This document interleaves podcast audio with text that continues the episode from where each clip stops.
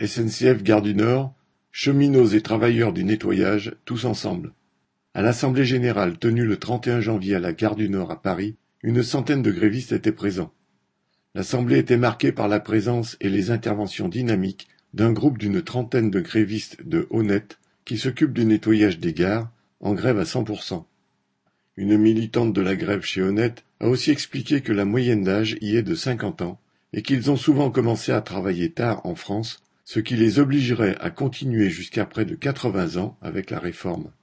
Que l'on soit au nettoyage ou dans les autres métiers du rail, il était clair que dans ce mouvement, c'est toute la colère accumulée qui s'exprime sur les retraites, mais aussi sur les salaires et les conditions de travail. L'Assemblée a discuté de la suite à préparer Comment convaincre d'autres collègues hésitants d'être en grève la prochaine fois et convaincre les grévistes de l'intérêt de participer davantage aux assemblées. Pour concrétiser l'organisation de la grève, un comité a été élu avec une dizaine de cheminots. La grève a aussi été votée pour les 7 et 8 février avant de partir rejoindre la manifestation. Correspondant Hello.